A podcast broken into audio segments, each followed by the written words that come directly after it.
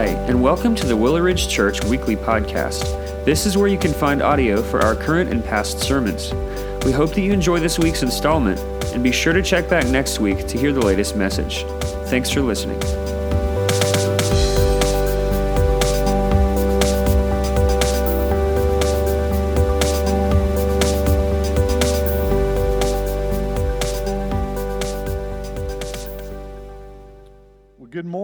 Glad that you guys are here with us. Uh, we got a little bit of a full crowd going on in here for the 11 o'clock service, so thank you guys uh, for being here and worshiping with us. If you're joining us online, thank you for, as well for, for joining us. If you are a first time guest with us here today, if you could please, uh, you've got one of these cards on your chair there, uh, let us know that you were here today. We'd love to be able to speak with you, love being engaged with you, and it's a wonderful way that we can do that. Uh, if you've got your Bibles, go and open up to Luke chapter 10. We're going to continue on in our uh, series of looking at the Gospel of Luke. Now, I want to uh, kind of recap and, and, maybe explain a little bit better uh, something that we talked about last week, all right? So, we, we looked at Luke 9 over the course of, of three weeks, and, and what we looked at, kind of a pivotal moment for us last week, was found in Luke 9, was when it says that Jesus set his face to Jerusalem, all right? So, Jesus' ministry is going to be marked by three different areas, three different locations of what Jesus is doing. The early parts leading up to that verse in Luke chapter 9 is more of Jesus' rural ministry, right? So Jesus was in the area of Galilee, and that was kind of out in the country. It was away from the big city, and that's where Jesus was raised. That's where Jesus grew up, and that's where Jesus began his ministry. And that's where we've been looking at the parables that he taught there and the miracles that he performed there. So he's out there kind of in the country, and then and then the, the Luke 9 marks a, a new phase of Jesus' ministry. And this is the traveling ministry that Jesus is going to have as he travels from these rural places to Jerusalem. And so the, the cities, the, the people, the villages that he encounters on the way from there to Jerusalem is the second part. And that part is marked by Jesus setting his face toward Jerusalem, that phrase. And, and what Jesus is setting his face toward, the reason why Jerusalem is important is this is where Christ is going to be uh, uh, betrayed. This is where he's going to be tried, convicted, crucified, died, and, and raised again, which is the third part of, of his Jerusalem ministry. So the reason why this is such a big deal, people are like, well, well, help me. I talked to somebody this week, like, help me understand. So, so if I did not do that well last week, the reason why this verse is so important, it's not that Jesus was being disobedient to his call to Jerusalem, it's that there was a, a different determination now with Christ. And so let me compare it to you this way. Let's say uh, at your job or, or, if you're in school, all right, and, and, you've got a project that's, that's due, you've got something that you need to take care of, you've got to get this done for work, and you know that it has to happen, and you know that there's a date that it is due. You, you can't turn it in before, right? You can't turn it in after. On this date is the date of importance. And so in your early days, you'll think about that. You'll lay the groundwork for it. You'll begin to ponder on what this will look like, right? But in the days or the weeks, maybe right before it's done, there's a different sense of determination. You're like, all right, now it's time to roll up the sleeves. Now it's time to really press toward and do the hard work that this is going to require. And so in, in verse in, in, in Luke 30, in Luke 9, I'm sorry, verse 32, when it says that Jesus set his face to Jerusalem, that's that piece, all right? There, there's no disobedience that we've seen in Christ, but instead it's it's continued obedience. And now what we're seeing is this determined obedience. And on Jesus' way, the, the crowds are going to get smaller. The, the teaching sessions are, are going to be different. There's going to be less parables and more interaction between Christ and, and, and, smaller groups of people, and that's where we find ourselves. Jesus, in this phase of heading toward Jerusalem, we've already seen where Jesus begins to receive some rejection. People say, I don't want you in my house, I don't want you in my village. I know what you're about and where you're going and what you plan on doing in Jerusalem, right? They didn't know about the cross, but they knew about his teaching ministry. And we don't, we don't want that here. He sent his followers into villages and they would be rejected as, as well. And so we see what could, could be this lonely pursuit of, of Jesus and the disciples, and, and probably a handful of others, and most of the handful of others, probably uh, females, that are journeying with Jesus to the cross. This isn't a big caravan of people, it's a very small group of people. And it's where we're going to see Jesus and where we find him in our study today. And in just a moment, we're going to start reading verse 38. As, as we look at this, here's something that I, I want us to think about. I want you right now to think about this question What is your greatest hindrance in life to following Jesus? What is the greatest thing that exists in your life right now that prevents you from following Christ with everything that you are? Now, if you know me, you know that I love whiteboards, right? Like every good idea that has ever happened on the face of this earth happened on a whiteboard. I just believe that, right? So if I were to roll one of the whiteboards out, I got two of them in my office, right? If I were to bring them out and begin to whiteboard the things, the answers to that those questions, we would come up with a lot of answers. We come up with some personal answers, some generic answers. We come up with some other people answers. There's, there's lots of answers that we would come up with. But as I've been praying through this, as I examine my life and the lives of, of many of those that I know, here's what I believe is the greatest hindrance to our walk with Jesus is the person that you and I look at in the mirror every single day. It's easy and, and maybe makes us feel better to, to blame others for, for our lack of obedience, for our areas of struggle. But when the truth be told, like, I am my worst enemy, right? I'm the one that gets in my way. I'm the one that, that, that gives in to sin. I'm the one that pursues after things that aren't Jesus. That's me, right? It's not anybody else. So, the greatest hindrance in my walk with Jesus isn't a circumstance, it isn't a past, it isn't a failure. Those have been covered by the blood of Christ. It isn't others, it's, it, it's me. It's me. And, and what I want us to see is that you and I, that within ourselves, there's this pit of selfishness that when we get into it and when we give into it, it is huge and it's what kind of rings true. And it rings true in cultures, it rings true across languages, it rings true across genders, and, and it rings true across ages. And, I, and I'd like for a moment maybe to, to try to prove that to you by, by looking at the first sin that, that every individual kind of plays out in their life, all right? And, and I call this the sin of mine, right? Give a baby or a toddler something something that they'd want or enjoy, and then take it away from them. What do they say? Mine, right? No, no. Mine the sin of mine. Why? Because it's theirs, it's the perception of theirs, it's what makes them happy. So you can't have that because that's what I want. So, what's the first behavior that we oftentimes try to teach our kids, right? Is share, right? Take what was here and play with others, play nice with others, share with others. Why? Because every saved person and every lost person in this world knows that selfishness comes from us.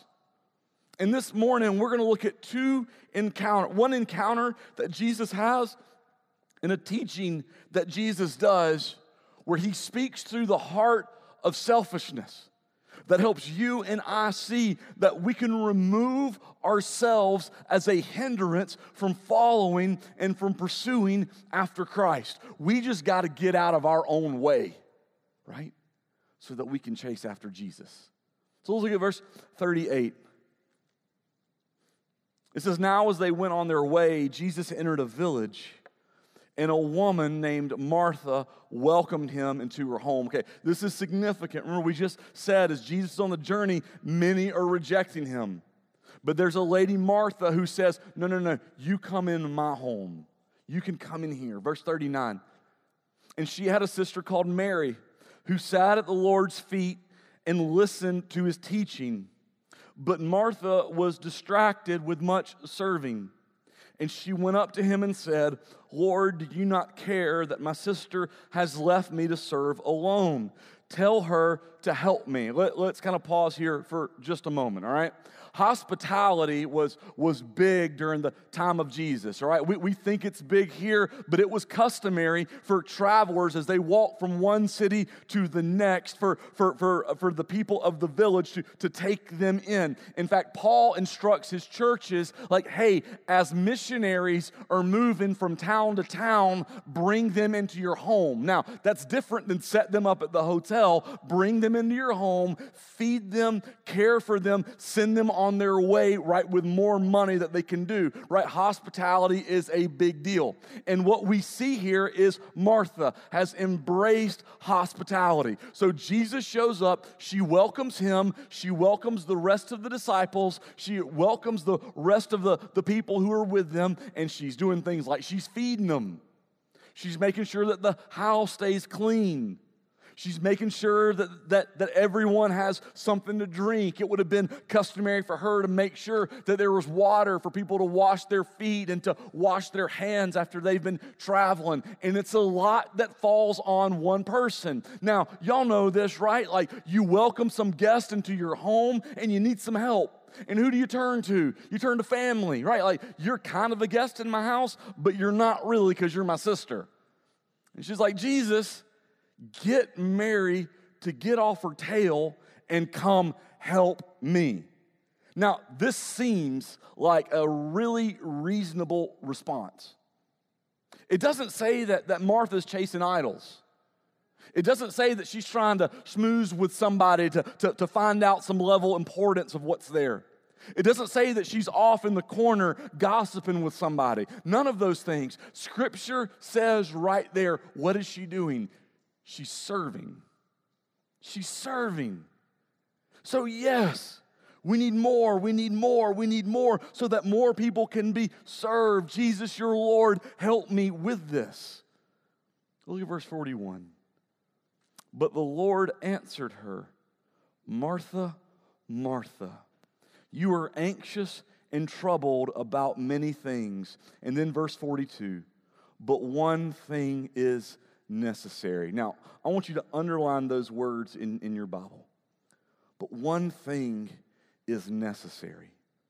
Mary has chosen the good portion, which will not be taken away from her. And what we are going to see in these verses, in this encounter with, with Mary and with Martha, is that even in Martha's service, even in Martha doing what she thinks is good, even in Martha trying to do the right thing in the moment, she misses it. And what Jesus is going to do is speak to the heart of the self uh, obsessed individual. Now, as we look through this, I wish that my biggest stumbling in life was serving others too much, right? That's like when you're interviewing someone and you ask them, like, tell me, what are your biggest failures? What are your biggest struggles in life? You're like, well, I really, I work too hard and I care too much, right? Like, that's kind of the feeling that we get from here, right? Like, this is a big struggle, but here's what we're going to see.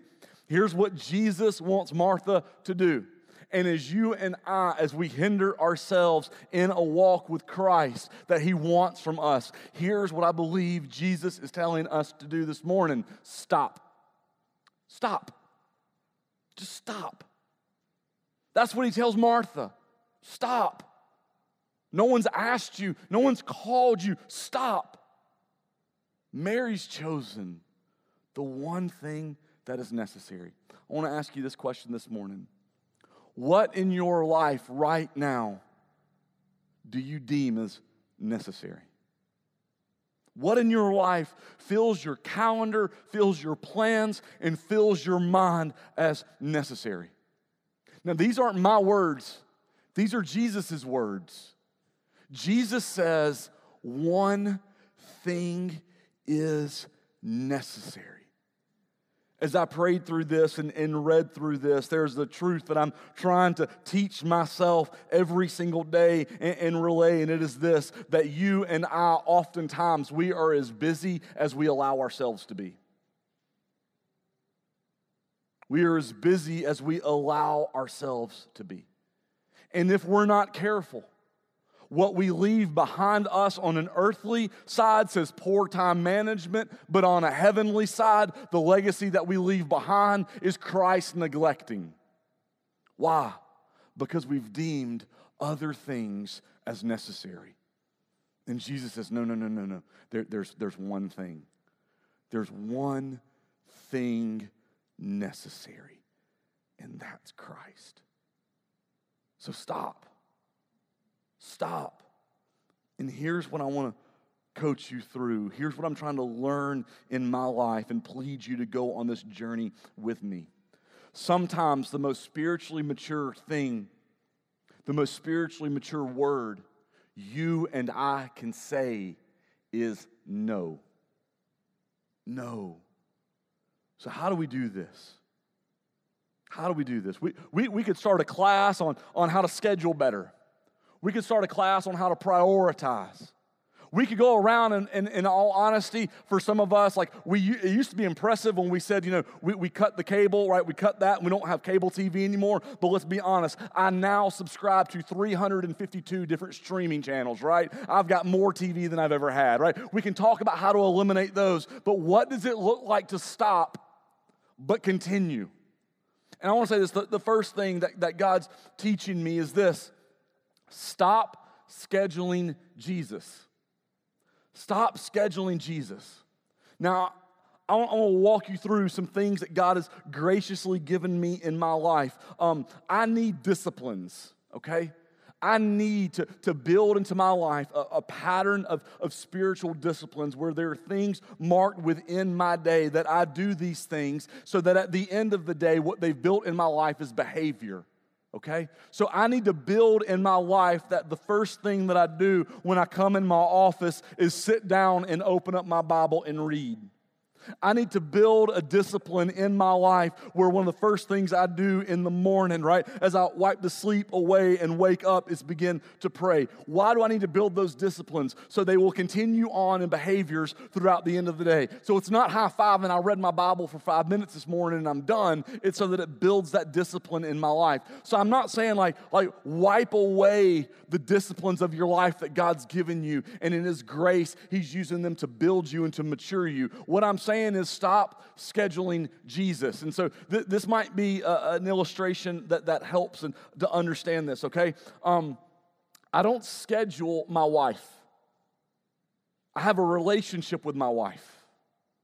I seek my wife.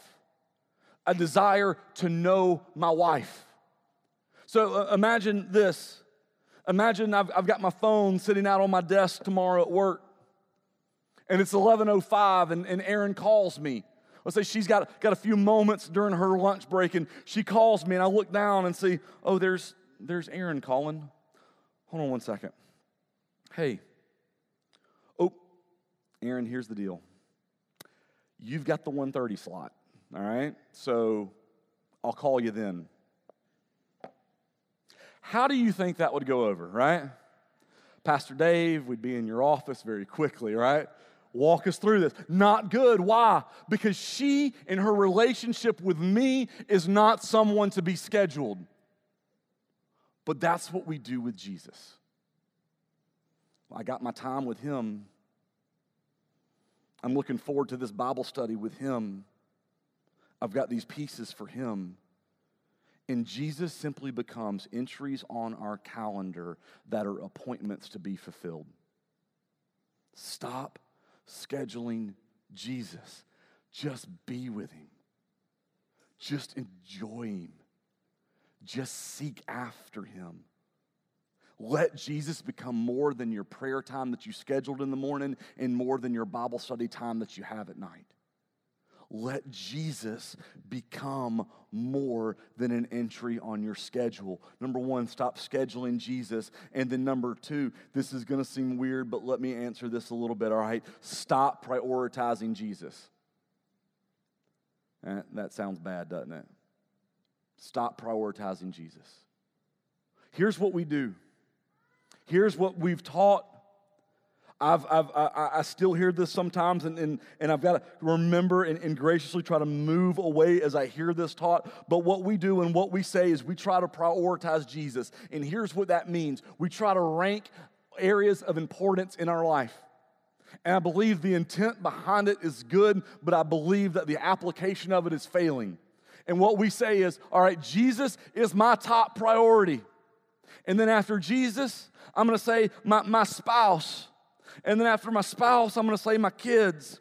And then after my kids, I'll say my church. And after my church, I, will say my, my, my, my, work. And then after work, I'll say my hobbies, the things that I do for fun. And we look at all those things, and we've got this nice, neat spreadsheet of priorities in our life. And we look at them and we say, you know what, Jesus, you're here and you're above all of these things. But then there's going to come a time, Jesus, where it's my spouse, and then it's my kids, and then it's my church, and then it's my friends, and then it's my job, and it's, it's whatever we've deemed important on the list. And here's what I want to plead with you with your heart Jesus is bigger than any list you and I can try to put together. He, he does, none of the, my wife doesn't deserve to be on the same list that Jesus does. And I don't deserve to be on the same list for her. On that list, the priority is Jesus. He says there's one thing necessary. One. One.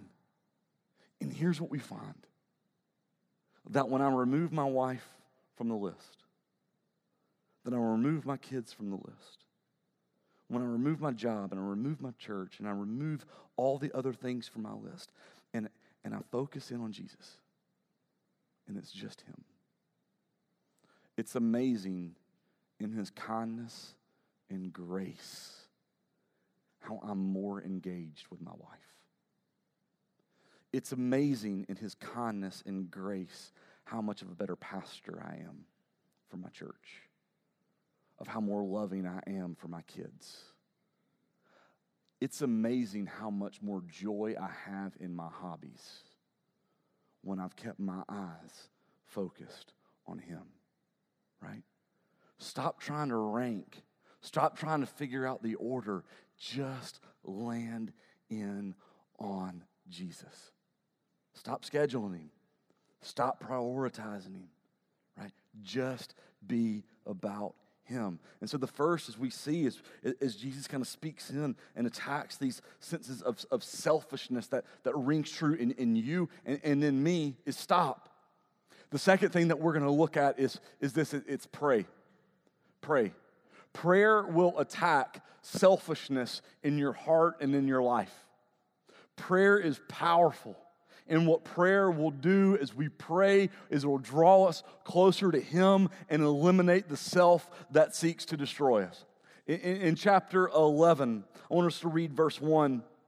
It says, Now Jesus was praying in a certain place, and when he finished, one of his disciples said to him, Lord, teach us to pray as John taught his disciples. Now, a couple things that, that's really interesting uh, about prayer, and I really want to speak this into some lives of individuals who are here this morning, okay?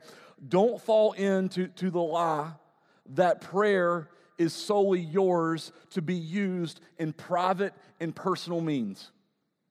Yes, there are times where I need to get away and I need to be alone and I need to fall on my knees and I need to have a moment with just me and Jesus.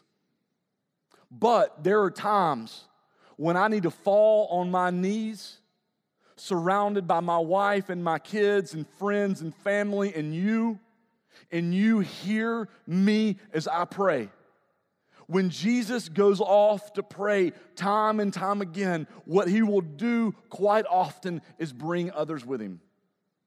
In fact, even in the Garden of Gethsemane, when, when the cross awaits Jesus and he retreats to go pray, he keeps them within an earshot of him so that they can hear the words that he's saying. So prayer isn't something that's just supposed to happen in a prayer closet, right? But prayer is something that should be modeled in the lives of the individuals that God has given us to disciple.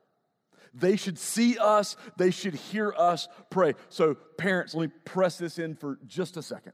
Remove from your house as your kids listen to you, no, I don't pray in public. Remove it. Remove it. In premarital counseling, one of the things that I love to do, and it is a, uh, sometimes I love to create awkward moments for people, right?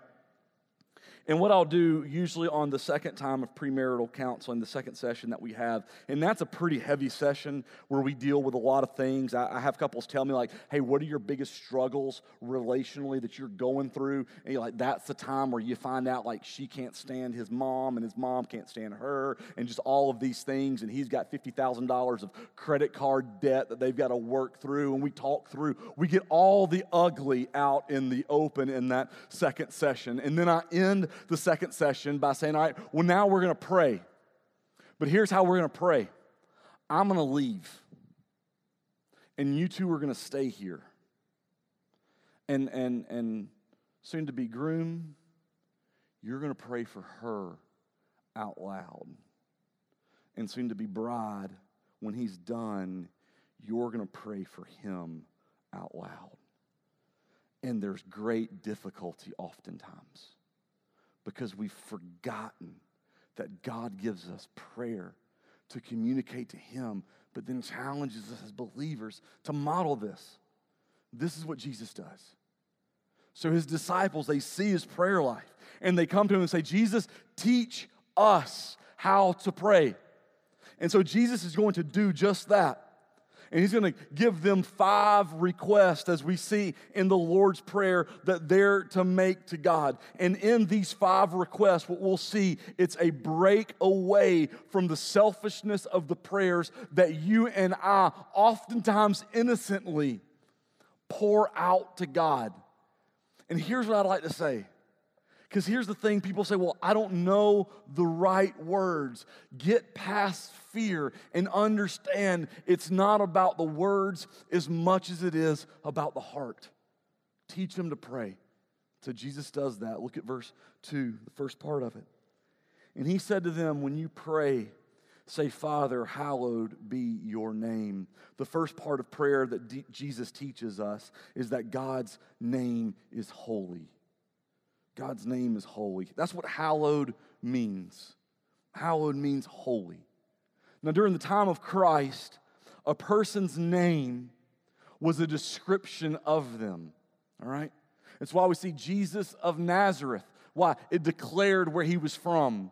When you read through scripture, you'll see that two of the disciples were James and John, tagged with it, sons of Zebedee. Zebedee was their father, so that when you read these names, you would know, oh, that's where they're from, that's who they come from. It gives you a connection to them.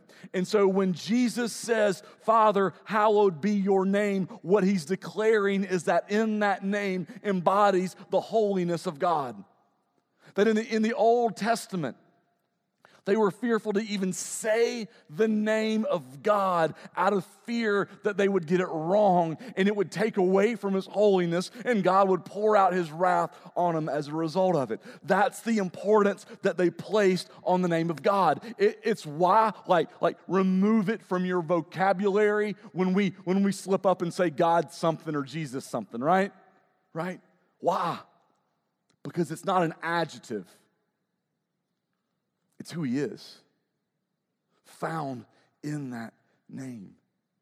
And so when Jesus says, Father, hallowed be your name, he's not telling us to, that, that we're asking God to make his name holy. God's name is already holy. What we're asking God to do is to help us make his name our highest priority.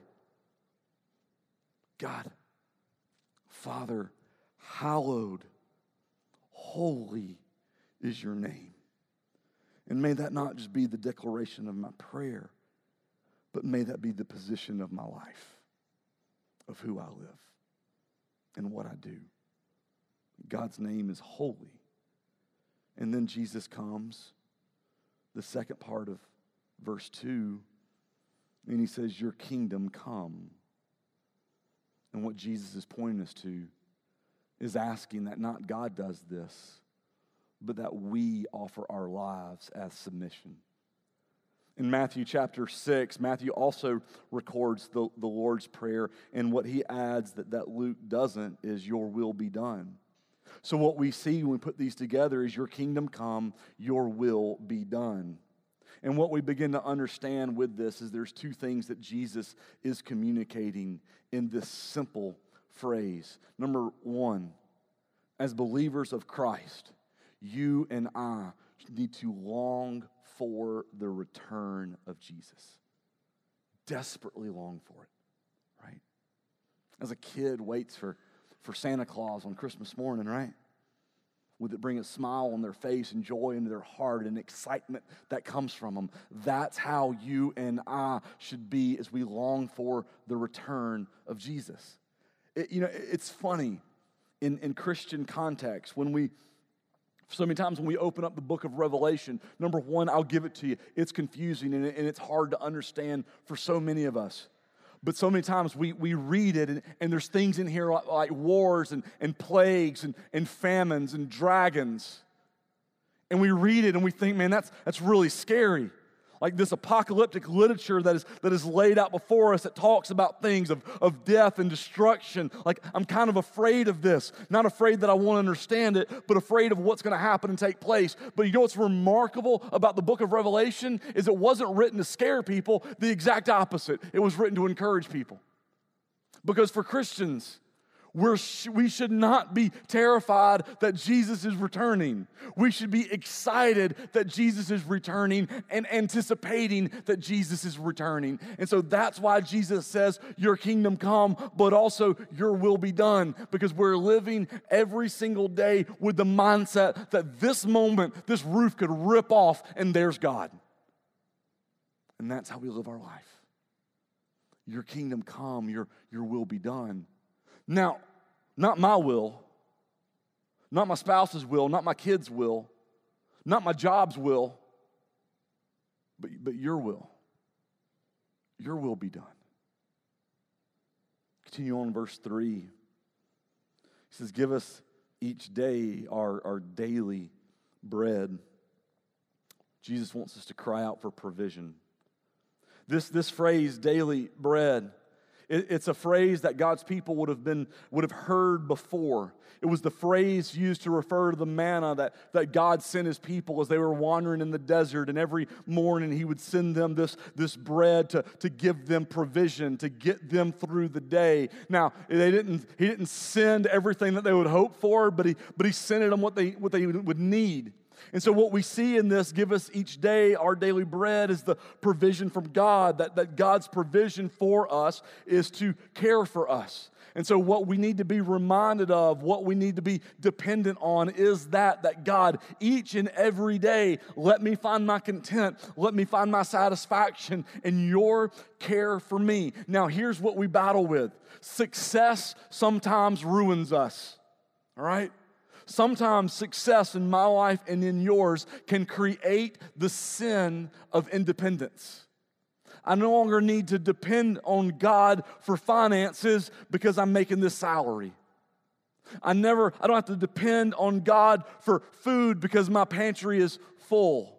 I don't have to depend on God for my health because I pursue all of these things within my life. I don't have to depend on God for my spouse because He's already provided me one. I don't have to depend on God for the health of my family because I can manage that myself. Look at what they've done, look at what they've accomplished. But when we approach every day, as Jesus tells us, we'll approach it with the desperation for God to provide. Here's what I want to say your pantry and your bank account may be full, but where in your life is empty? Right? Maybe you don't need to wake up in the morning and, and cry out to God for a job that'll provide. Maybe He's done that. Maybe you don't need to wake up and, and cry out for food in the pantry that in our area within, within a radius of our church, all right? There's so many people who are waking up this morning without food in their pantry. But what area of your life is empty? And what you need is not an abundance, is not a surplus, but you need daily bread. takes off of self and puts us where we need to be. Jesus continues on, verse 4, and says, And forgive us our sins, for we ourselves forgive everyone who is indebted to us. Now, there's a part of this verse I really like, and there's a part of this verse that I really struggle with. All right? Let me read it again. And forgive us our sins. I really personally wish that that was a period, right? Because I know that I need forgiveness. But remember, this is Jesus teaching them how to pray. Jesus hadn't sinned. Jesus didn't need forgiveness. So when Jesus says this, remember, he's modeling and setting an expectation.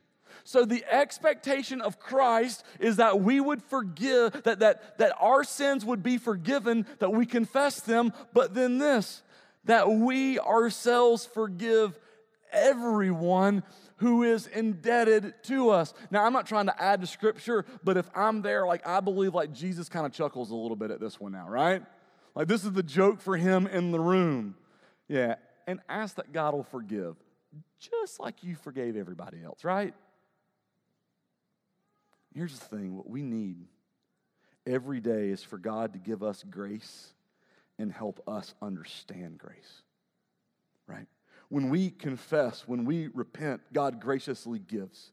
And what should come in that process is a deeper understanding about what we deserve and what we extend. The deeper I dive into repentance before God, the more I understand how much God has graciously forgiven me time and time again, not based off of what I deserve, not based off of what I've earned, but the exact opposite. The more that He draws and presses my heart to treat other people the exact same way. Remember how forgiveness of, with God works. God forgave you before. Before.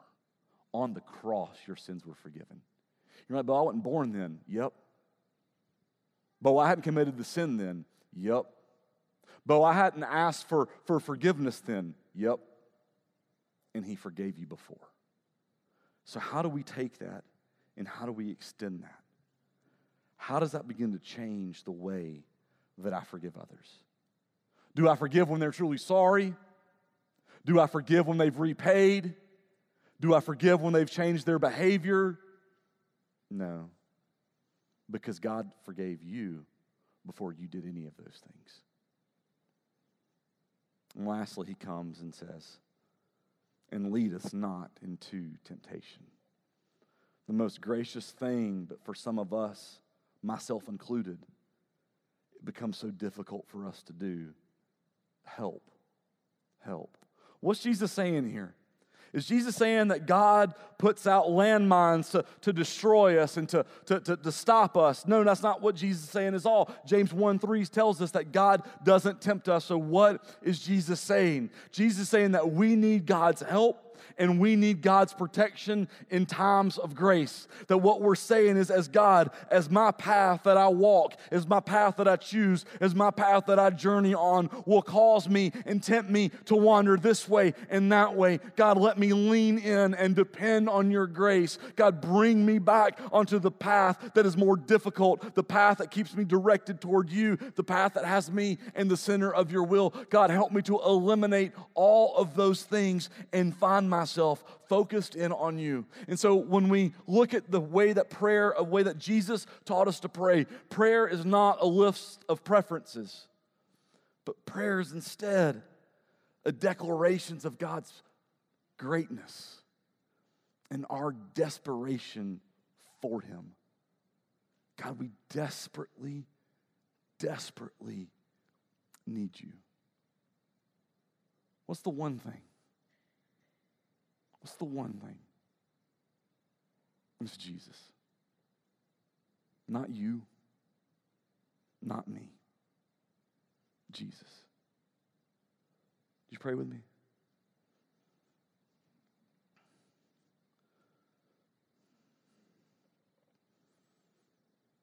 God, your name is great and worthy to be praised. God, in your holiness, may that be the pursuit of our life. May the declaration of your name be what drives us. May you be our highest priority. Lord, may we be like Mary. May we have chosen the one thing that matters. The one thing that exceeds the grave. The one thing that focuses us on you. Lord, hallowed be your name. Lord, may we submit our plans and our agendas. May we long for your returning. May we desire, Lord, to live every moment of every day as if you're right around the corner, ready to call back your bride into eternity. Lord, may your kingdom come. Lord, may your will be done. Lord, thank you for the blessings of life.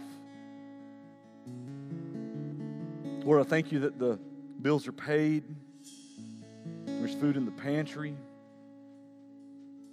Lord, we thank you that in some cases, for some of us, maybe there, there's some extra. But Lord, we still need and ask that you give us each day our daily bread because there's empty areas in our life that we need you to fill. We need you to consume. So we'll stop trying to fill them with false gods.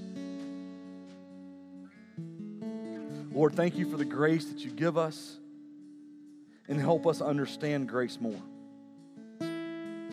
Lord, from every sin that we've committed, we thank you that Jesus' blood paid the debt. We've been forgiven. Help us pay that grace forward to forgive others. So, God, and forgive our sins, for we ourselves forgive everyone who is indebted to us. Lord, help us.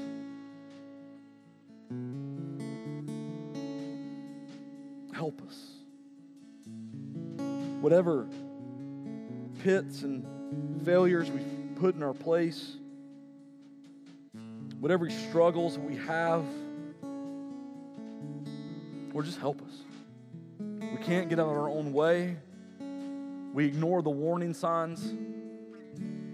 We just need you. And so, Lord, lead us not into temptation.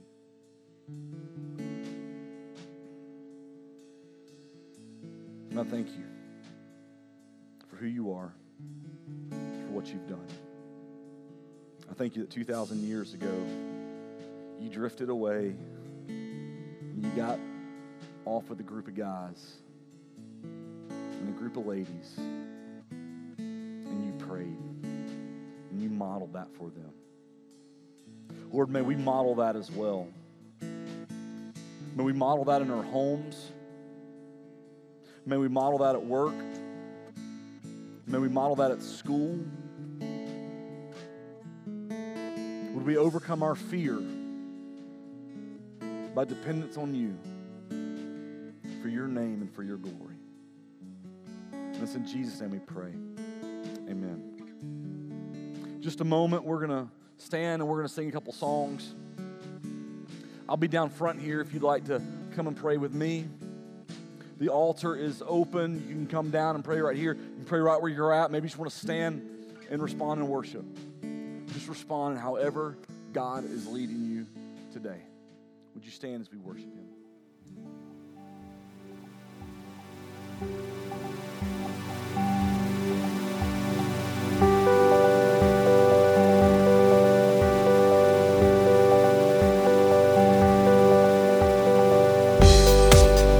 Thanks again for listening to the Willow Ridge Church weekly podcast. We hope that you enjoyed listening to this week's message. If you'd like to learn more about who we are or explore additional resources, visit us online at www.willowridgechurch.com or by searching for Willow Ridge Church on Facebook and Instagram.